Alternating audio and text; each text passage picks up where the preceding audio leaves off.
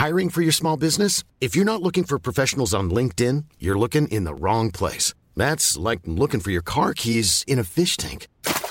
LinkedIn helps you hire professionals you can't find anywhere else, even those who aren't actively searching for a new job but might be open to the perfect role. In a given month, over 70% of LinkedIn users don't even visit other leading job sites. So start looking in the right place. With LinkedIn, you can hire professionals like a professional. Post your free job on linkedin.com slash people today.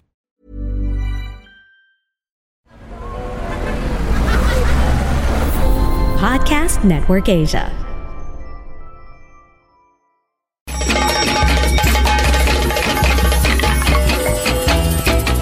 Welcome to She Talks Peace, a podcast that highlights the role of women peace builders around the world in bringing lasting peace and security to communities.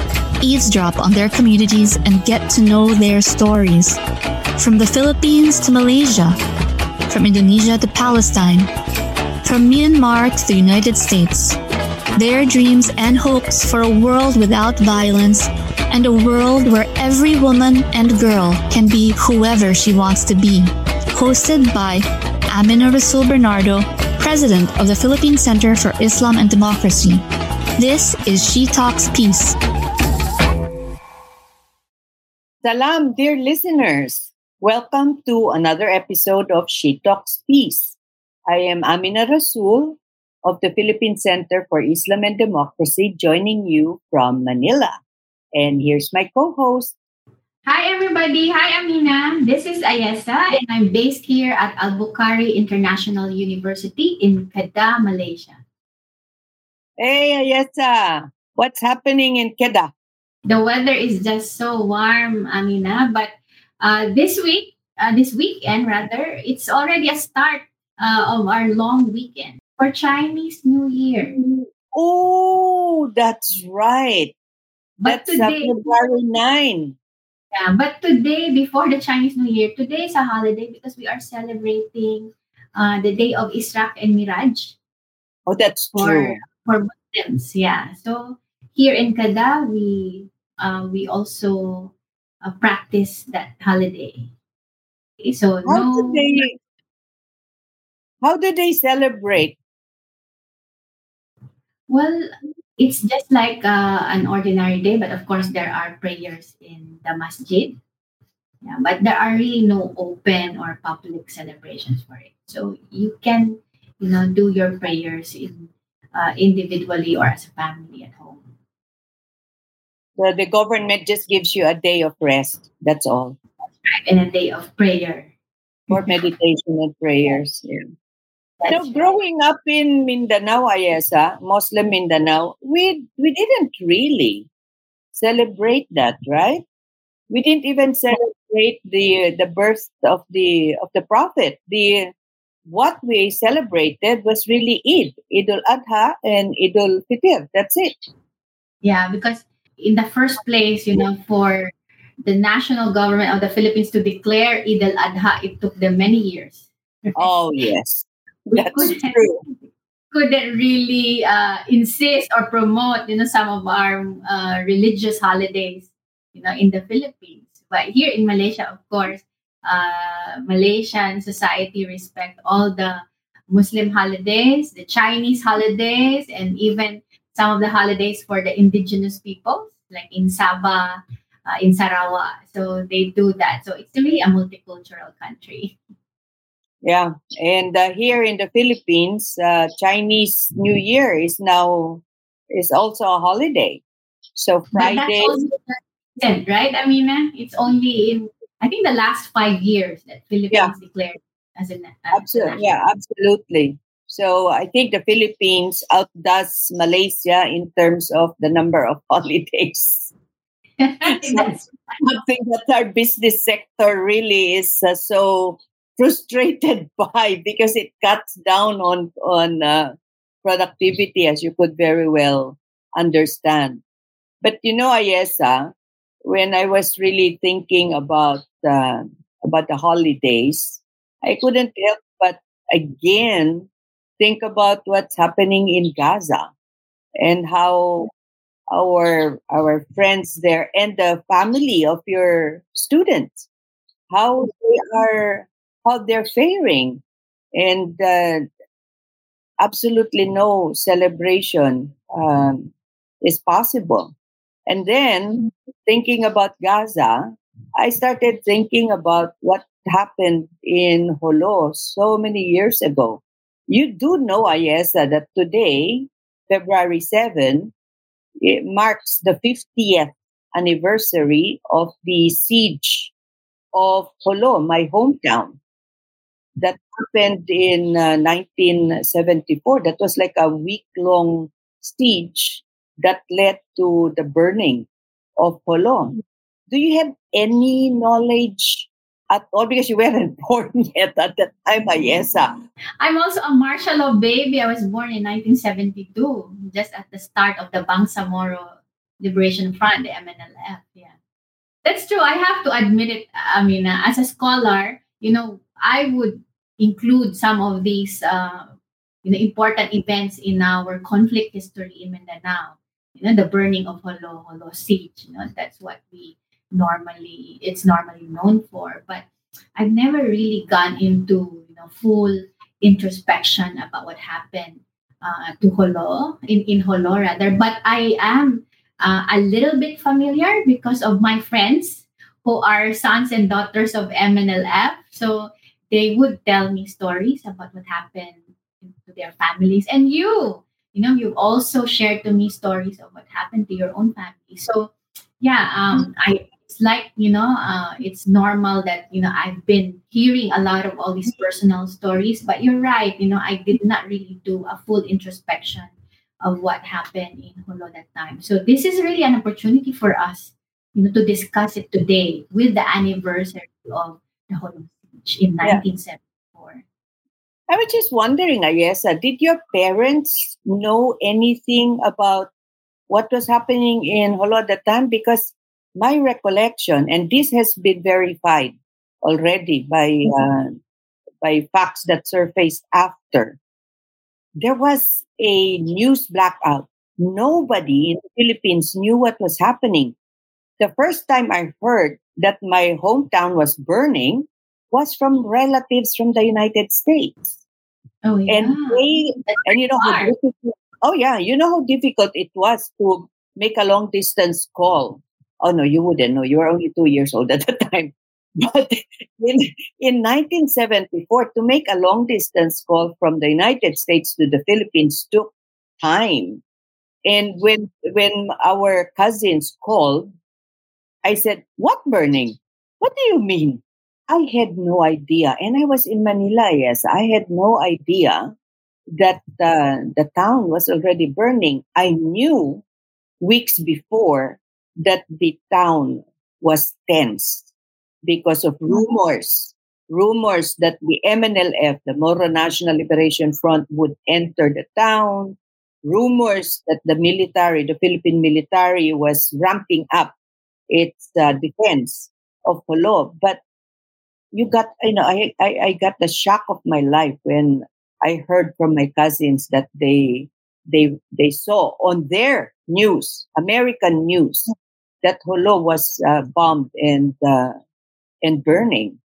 What was the bomb that was used in Jolo or any of the high powered uh, ammunitions that was used in the first place? How did Jolo burn? You know, what started all the fire? Well, also to share with uh, with our listeners, what happened in Jolo, the destruction that followed uh, is similar to the destruction that you're seeing in Gaza except in the case of Jolo, it happened in a matter of days. In Gaza, the bombing is sporadic and it's been months of shelling. In Jolo, the, the movements of the military actually started January of 1974. According, and this according to the released documents of the U.S. Embassy. You know how it is, right? The, the embassies would uh, send cables to the State Department to inform them what was happening in uh, in the country.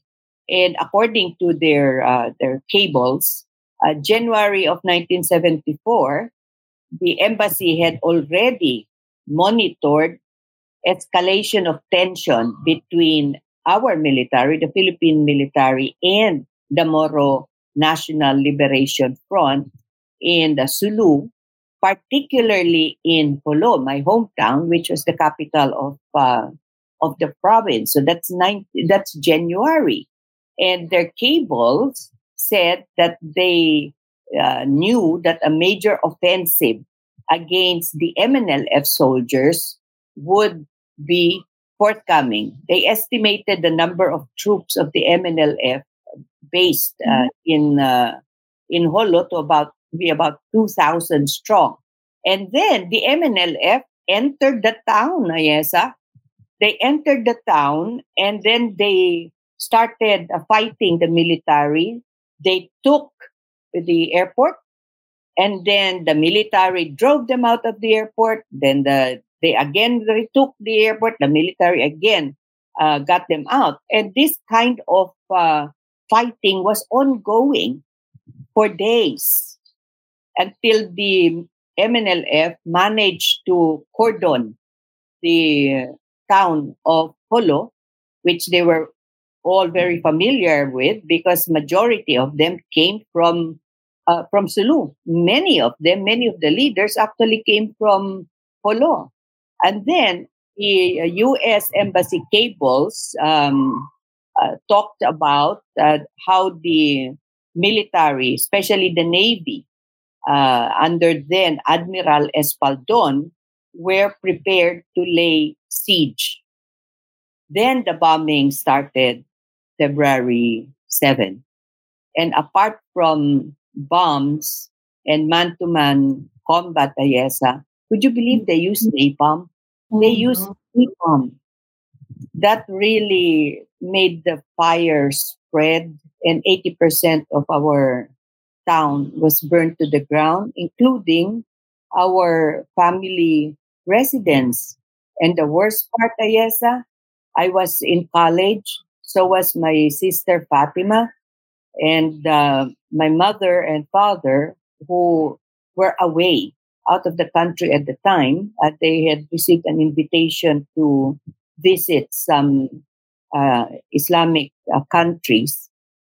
They they uh, made me take care of my youngest sister. So my youngest sister, Salma, who was at the time, I think, seven or six years old, I had to request the matron of the dormitory in the University of the Philippines uh, request permission. Could my sister stay with me because I had to care for her?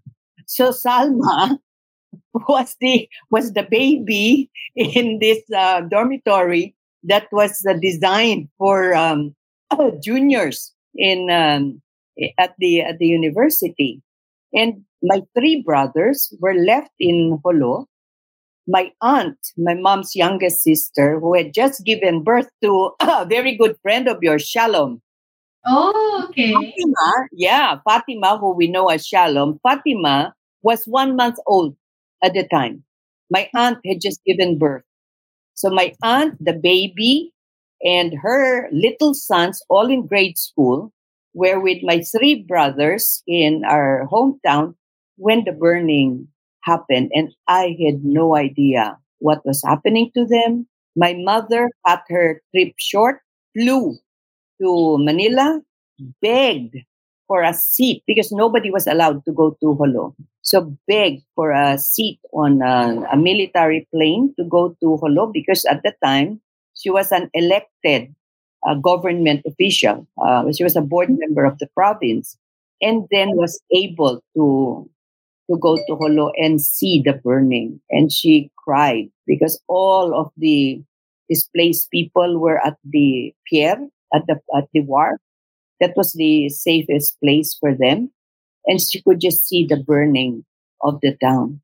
And I was really wondering, Ayesah, uh, those of us who you know can relieve the trauma of uh, that event, I keep wondering, do Filipinos know anything about what happened in Jolo that year and its impact on um, development in, in the Philippines afterwards. That explains, Amina, why in Jolo, there are no, uh, in the Jolo town itself and surrounding areas, there are no old buildings or old houses anymore. I remember the first time I visited Jolo, I think it was sometime in year 2002, 2003. You know, um, you know, I was invited by my friends to visit Jolo, and yeah, it, it was only then that I realized, yeah, that that's why there are no old structures in Jolo because of that uh, history of the Jolo siege. Yeah, that's really pretty sad for you know a place, your hometown, without any more trace of history because all these uh, structures have been burned. Yeah. I know that And- your house now in Jolo, that's a new house, right? Oh, You- that's new. Yeah, my mother, my mother had that built um, more than twenty years ago. You know, Jolo used to be such a beautiful, such a beautiful town. Our our beaches were so fantastic, and I remember we were so progressive. Jolo was rich, and did you know, Ayesah, that the Philippine Airlines would fly to Jolo twice a day? Twice a day Ayesah, to bring tourists, even. American tourists, with a nice little hotel that was run by my classmates' family. They would go to Jolo, stay at that hotel, go to the beach, buy antiques, eat uh, steak because we had really good beef in Jolo, grass, uh, you know, grass fed. And after the bombing of Jolo, absolute chaos and absolute poverty. And it's so important, I think, for our young people to to remember.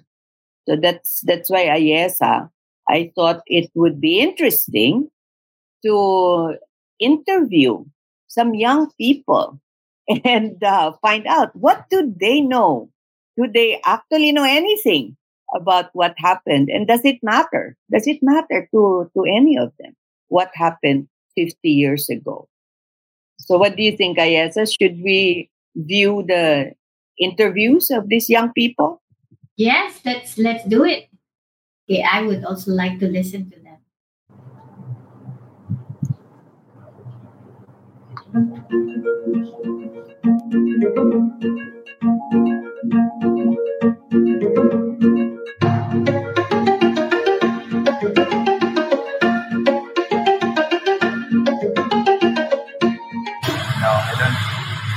yes. May familiar po, pero with no background naman. Yes, but I don't have any background. Narinig ko lang siya as part siya ng Suluba, if I'm not mistaken. So, yun lang yung narinig talaga. I'm familiar with it na isa siyang pulo dito sa Pilipinas. Pero in terms of history, wala talaga awareness with it. Maliban siguro na nasa Mindanao area siya, if I'm not mistaken. Yes, yes.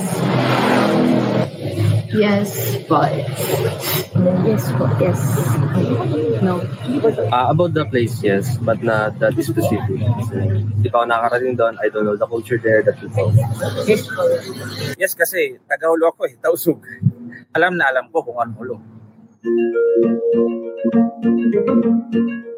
I never heard it. Honestly, hindi ako familiar sa Pato. Well, ngayon ko lang po siya nalaman. So, wala po akong idea about that. Actually, wala pa talagang ano, knowledge din about that. New topic siya sa akin. And um, willing to learn naman if ano yung um, nangyari nung sa Battle of Colonna topic. Apparently, wala rin po alam about the history regarding it. Pero I'm curious to know rin and I'm willing to learn about it. I don't know. Um, yun po hindi ko po alam. I don't. Wala po. Okay. I, I don't have any idea. Uh, truthfully speaking, I don't have any idea about the event. Wal- Wala po kong alam po tungkol sa Sa accordingly, ha, accordingly sa naganap natin, nagkaroon yun between MNLF and the, military, the government, which is particularly martial law. Nagkaroon ng bakbakan sa hulo. Nung panahon na yan, ang hulo, ano yun, parang nag, nagkasunog. Nagkasunog yung mga school doon sa Notre Dame, Notre Dame Hulo. In fact, mayroon mga tao doon na namatay doon din sa sa ano sa brigade ni Camp Bautista. Maraming namatay doon. Make it short, maraming namatay, maraming kawawa na matatanda, babae because yung time na yon lahat ng mga example, pag kaya mo na magdala ng baril, ay sasama na. Kasi sabi na nga ng ating kamaasan, jihad na yun. Hindi ko rin po ano, nakalimutan ko. Yung martial law kasi, um, maraming restrictions, like sa ano, controlled lahat ng ng ginagawa ng people by the ano, kung sino yung nakakataas. Uh, martial law, it was implemented by Ferdinand Marcos Sr. during ano, uh, his term. At ang alam ko, marami po siyang nilabag na human rights and marami din restriction na ginawa during that uh, time. Um, siguro connect lang din natin sa narinig kong context sa uh, sa place ng Mindanao during martial law era. So, narinig ko lang din from my friends na galing sa Davao na um, bloodshed talaga dun sa uh, place na kung saan during that era talaga is yung mga patayan is everywhere and parang maglalakad ka sa kalye na um, may patay dito, may patay dyan. So, ganun yung mga narinig ko and um, dinagdagan yun yung knowledge ko na talagang magalit dun sa pangyaring yun yung mga um, time na yon So, malala talaga yung pangyari and hindi niya ma-whitewash, hindi ma-whitewash ng current admin yung sinasabi na maayos ng time na yon which is hindi naman talaga. Kasi merong mga anecdotal evidences na magulo yung time na yun. Ngayon, no, in current context, parang nagiging controversial ngayon yung understanding with martial law kasi kumakalap ng disinformation, misinformation regarding it. Marami nagsasabi na golden era daw siya during those times. Pero in reality, there are documents na nag like bumaba yung economy natin, maraming inokdok, uh, maraming human rights violations. So, yun yung understanding ko with martial law na tinatry siyang i-historically uh, parang baguhin, pero sa totoo lang, sobrang dark times talaga siya. know lang po na maraming cases na like um, na abducted, ganun, and napatay. Ito po yung parang pakikipag anong kakais ng mga ng mga tao nung nung martial law para ano, mapatanggal si Marcos. Hindi ko rin po alam. Martial law ay ginamit siyang parang justification ni Marcos para makuha niya yung power solely sa kanya. And ang tanda ko nun ay ginamit niya na sinasabi niya na para yun sa mga, para pigilan yung mga communist acts where in fact ay may mga evidence na sinage niya yung ibang mga uh, events para ma-justify yung martial law at mapanatili yung power nila ng for a very long time. So, as far as I understand it, uh, sabi ni President Marcos is para siya labanan ang komunista. Pero the truth behind that politically is just to um, expand his power, to remain in power, to remain uh, in the top of uh, the political power here in the Philippines. Batas militar ka, so lahat ng tao hindi makagalaw ng maayos, hindi secret, uh, maayos na tao ka man or hindi, ganyan, mga quotes, ganyan. Kasi, syempre, ano ba yung maayos at hindi maayos para sa na, sa people in power nung panahon na yun. So, syempre sila lang yung nakadecide kasi ano, kapag taliwas ka doon, hindi ano kanila under watchful eye. Marshall, September 21, 1972. Okay, okay doon tayo sa negative. Eh maraming namatay. Actually, ka sa aking mga ninuno namin, maraming namatay maraming nadaw, nabawian ng buhay. Maraming hindi natupad ang pangarap. In fact, hindi na nakapag-aral because of martial law. Imagine the softest sheets you've ever felt. Now imagine them getting even softer over time. That's what you'll feel with Bowl and Branch's organic cotton sheets. In a recent customer survey, 96% replied that Bowl and Branch sheets get softer with every wash. Start getting your best night's sleep in these sheets that get softer and softer for years to come. Try their sheets with a 30-night guarantee. Plus, get 15% off your first order at bowlandbranch.com. Code BUTTERY. Exclusions apply. See site for details. Everyone knows therapy is great for solving problems, but getting therapy has its own problems too, like finding the right therapist, fitting into their schedule, and of course, the cost. Well, BetterHelp can solve those problems. It's totally online and built around your schedule. It's surprisingly affordable too. Connect with a credentialed therapist by phone, video, or online chat, all from the comfort of your home. Visit betterhelp.com to learn more and save 10% on your first month. That's BetterHelp, H E L P. Yung iba, from Holo, nag-evacuate sa ibang lugar. Kaya kung tingnan natin, nung panahon na yon, marami nang nakapunta doon sa Iligan, sa Cotabato, Davao, Jinsan, even doon sa Manila. Kasi nung panahon na yun, hindi pa masyado yung pag dito ka sa city, hindi masyado yung maramdaman yung impact ng martial law. Compare sa probinsya ka, particular sa Mindanao, ay may lumalaban doon, which is yun na yung mga Eminilip, eh, nakakaroon na parang lal- malakas ang, ang martial law doon. So, sa panahon na yon, ay, kasi may naman natanong ako mga ninuno namin, even nanay ko, which is, uh, I think, ang sabi niya sa akin, sa panahon na yon mga 12 years old pa lang siya. Ah, sabi niya, mahirap. Kasi ang hirap doon, yung lugar, binabaril, binobomba, pinakanyon. Halos hindi, sabi na nga ng nanay ko, hindi ka makaalabas. Kung may makita lang na nag-aapoy-apoy, sunog-sunog sa, sa, ano, sa, sa gubat, i-direct yung ano, tit, babarilin. May kanyon doon. Kasi ang panahon ng martial law na yun, mayroong navy sa laut. So pag may nakitang something sa sa ano sa island na yan, babarilin. Ay yung time na yon masyadong uh, masyadong dilema, masyadong problematic ang panahon na yon. Kaya tayong mga youth ngayon, Mindanao, ano, salamat tayo, hindi natin naabutan yung martial law. Na sana hindi na mangyari yun. Okay, sa, sa positive na naman, uh, sa time na yon alam natin, nababasa natin na si si Eminelip, si si ano, si Ferdinand Marcos may purpose eh.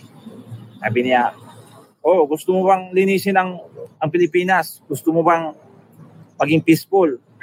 Yun ang ginawa niya. So, even though uh, overall masasabi natin wala pa ring positive sa ginawa ni Lit Ferdinand Marcos. What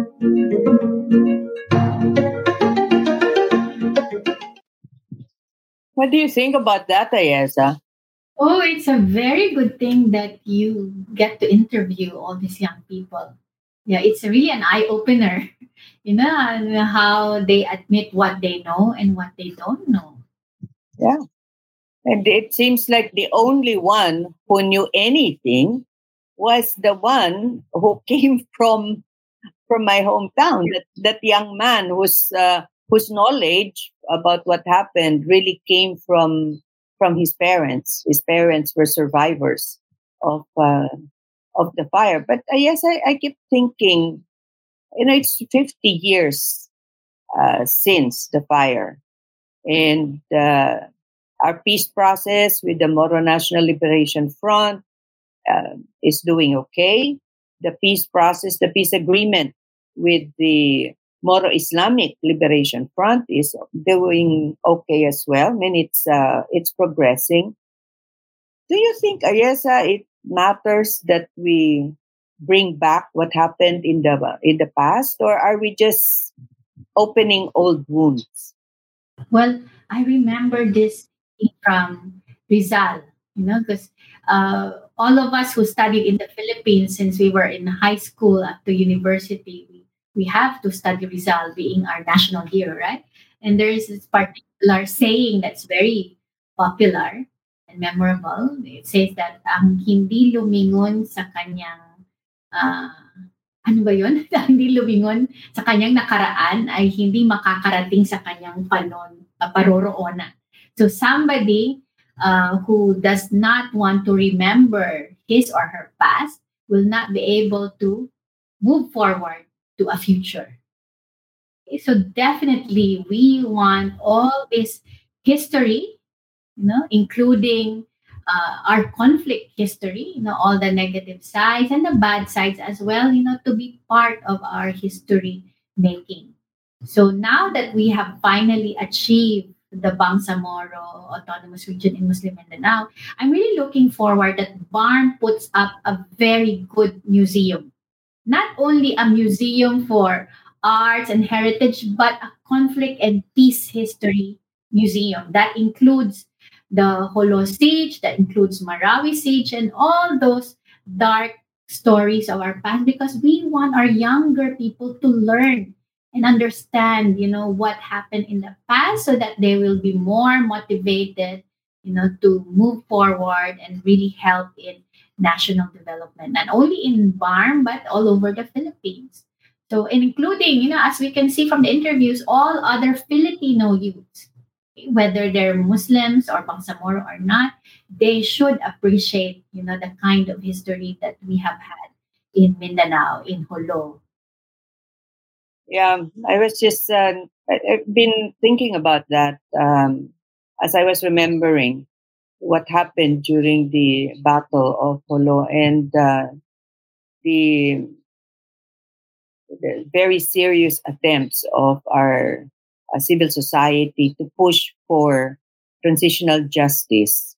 Uh, so much work that you were also involved in, right? Um, uh, having discussions at the community level to bring out the truth because there can be no complete reconciliation between the communities, between the rebels and the state forces, if you do not acknowledge what happened and come to grips with it at the end of the day, admit the truth of it, accept the faults, and have some kind of reconciliation. But that's not going to happen if we cover up the past or if, as one of the young people uh, that we interviewed said, if there are attempts to rewrite the history. Because, uh, yes, uh, when you go to Jolo, you never saw it the way I saw it when I was growing up there.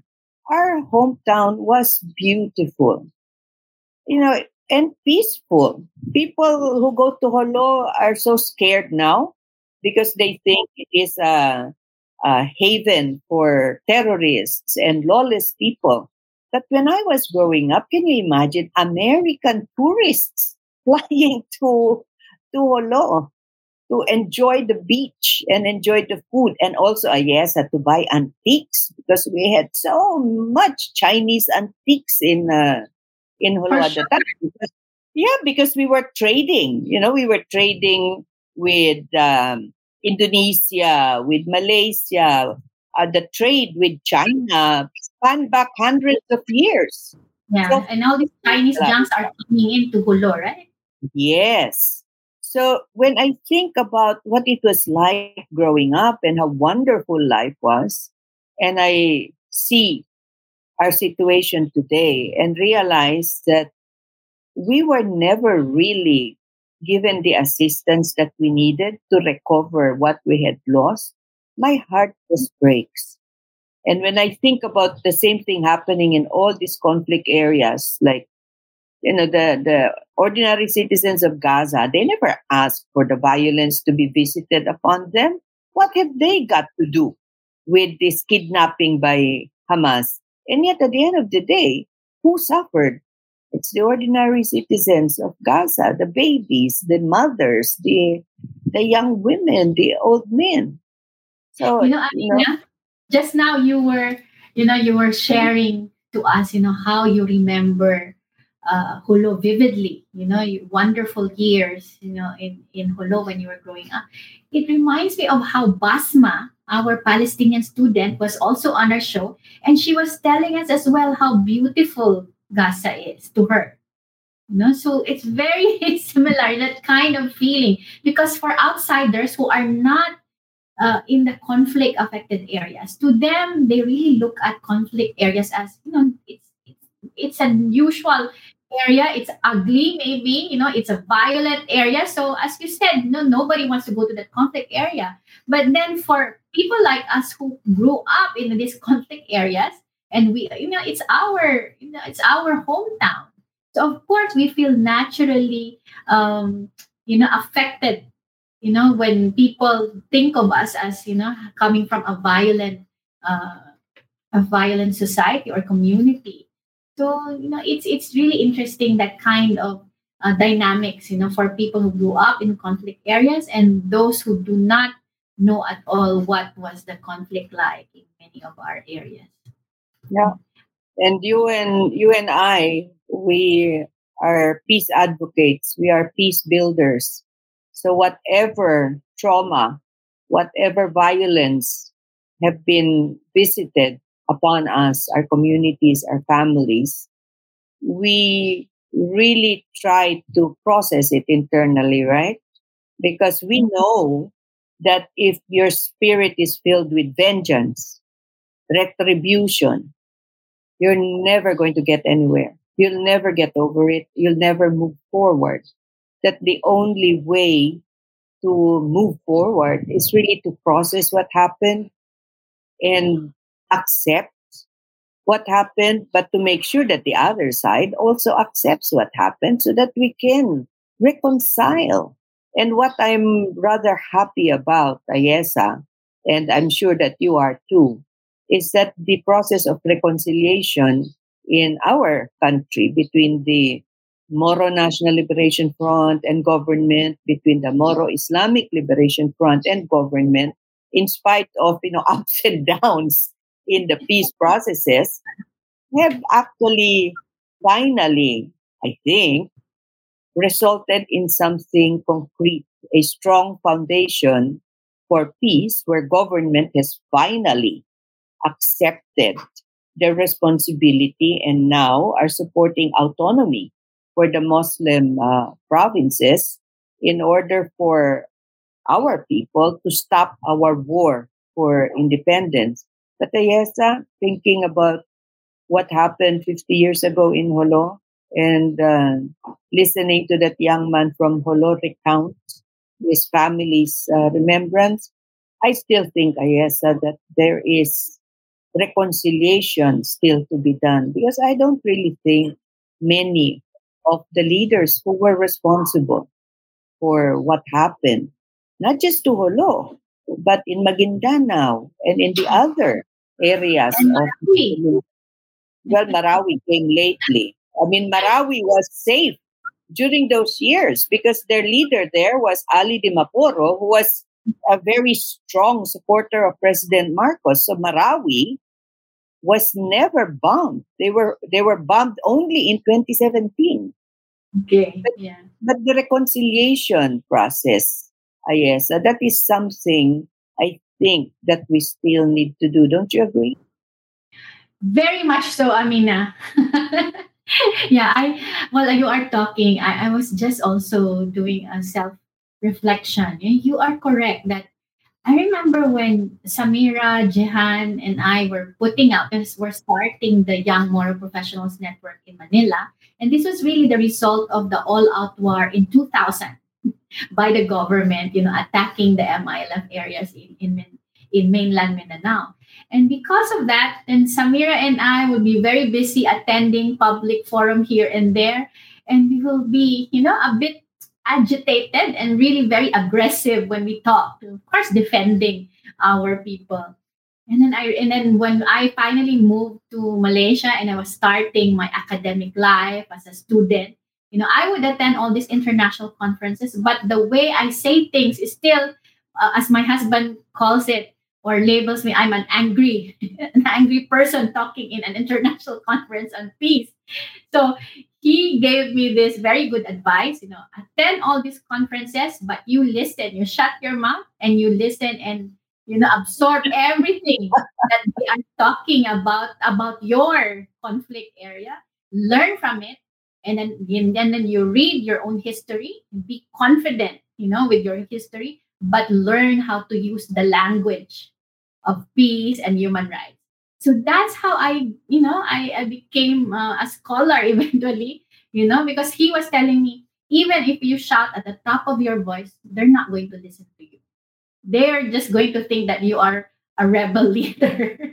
you know, a professional, a young professional trying to be an academic, but nonetheless, you are a rebel leader talking in your loud voice. So there has to be, you know, a way for you to develop this sophistication, use diplomacy, and use the language of human rights and peace. So that's how it was for me. And you are correct, Amina. Despite of all these years, that yes, we are doing peace work.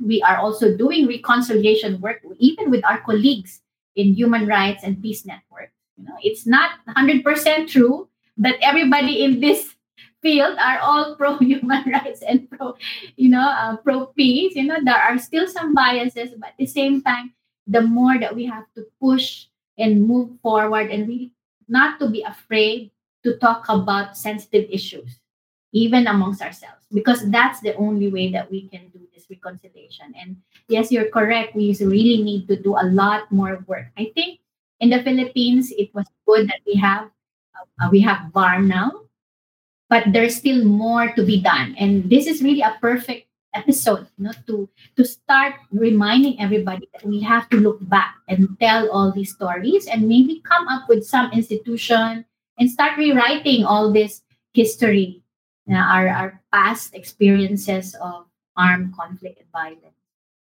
yeah no the i keep i keep thinking about that uh, smart alecky statement that young people used to say denial is a river in egypt because, I think there are still many leaders today who are in denial about the role that government had all those uh, decades ago. As we remember uh, the past, the siege of Jolo, um, the 1974 siege of Jolo, I know I can only I can only pray that the message that's going to be given and will be heard and will be learned by our young people and by those who have a role to play in securing peace in our communities, the lesson that they will learn is never again.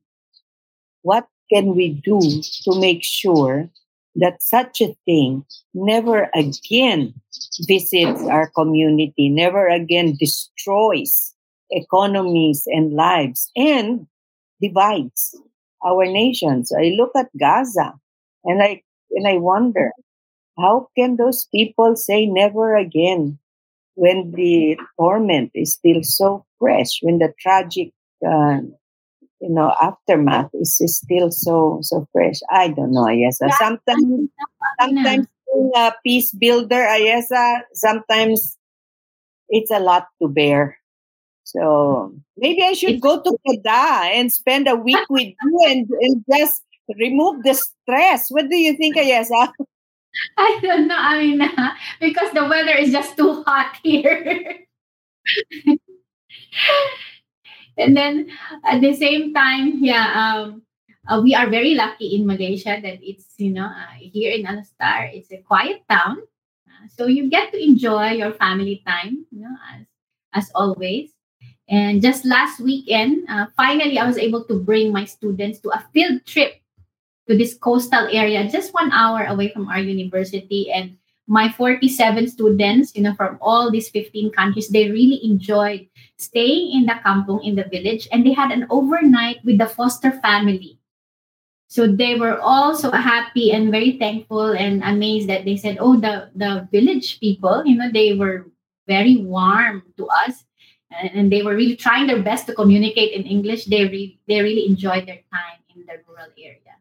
So I was just glad that that field trip turned out to be a very positive experience for my students. So here in Kedah, it's a rural life. So yeah, I can bring you to the rural side of Malaysia, not the typical Kuala Lumpur with the skyscrapers, but the rural uh, side of uh, Kedah, Malaysia, which is also very wonderful. A place to do a retreat, meditation, and yes, think yes. about a future where incidents, if you can call it an incident, like the siege of Jolo in 1974, will never happen again. So, But inshallah. Amina, but Amina, you mentioned that Sulu has these beautiful beaches, and I've been watching on my Facebook as well. All my friends who are opening all these beach resorts in Sulu. I would rather want to go back to Sulu. I've been to a beach somewhere in Sulu one time, yeah, but I didn't really get to enjoy it during that time because it was a rush trip. So instead, we should be doing all this retreat in Sulu. What do you say, Amina? Well, you're uh, you're brave because you're Mindanaoan, so you think nothing of it. But remember, Ayesah, there are travel advisories still about going to Sulu because the threat is still there from terrorists and uh, violent extremists, and all of this would never have been our condition today if only what happened in 1974 did not happen to us. It was downhill all the way, and I think our local leaders in Sulu are trying their very best to you know, get us out of the dire situation that we were in. So more power, more power to them are trying to bring us out of um, this condition that was not of our making. Anyway, it's 50 years hence. I'm going to probably spend the day in in prayer and meditation because I still think about the worries that we had, not knowing what happened to my three brothers, not knowing what happened to my auntie Nenita and her baby, your friend Fatima, and Fatima's brothers, uh, Mex, uh, Shah, and uh, Al Karim. I, I never want to go back to those days.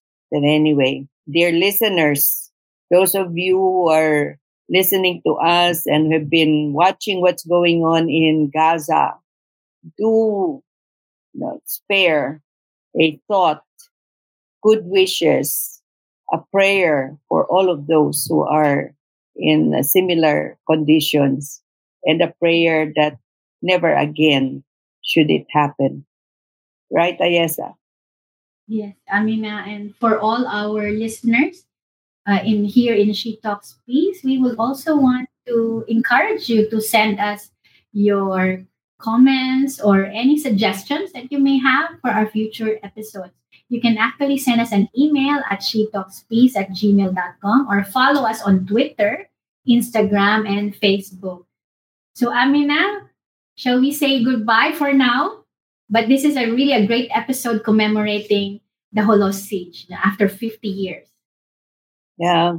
And um, I think I'm going to try and find out if I can come over to Kedah and just you're welcome anytime. Thanks, Ayesah. Dear listeners, thank you for sharing this time with us. And I hope that you have uh, gotten something out of our sharing. And I, I thank the young people who agreed to be interviewed for our video. And meanwhile, this is Amina Rasul of the Philippine Center for Islam and Democracy saying bye for now. Keep safe and enjoy the coming warm weather. This is Ayesah here in Alor Setar Kedah. Until next time, see you again here at She Talks Peace. Bye, Amina. Bye. She Talks Peace is brought to you in partnership with Podcast Network Asia and Podmetrics, the easiest way to monetize your podcast. For more information, check out their website at podcastnetwork.asia and podmetrics.co. The views and opinions expressed by the podcast creators, hosts, and guests do not necessarily reflect the official policy and position of Podcast Network Asia, the hosts of the program, or other programs of the network. Any content provided by the people on the podcast are of their own opinion and are not intended to malign any religion, ethnic group, club, organization, company, individual, or anyone or anything.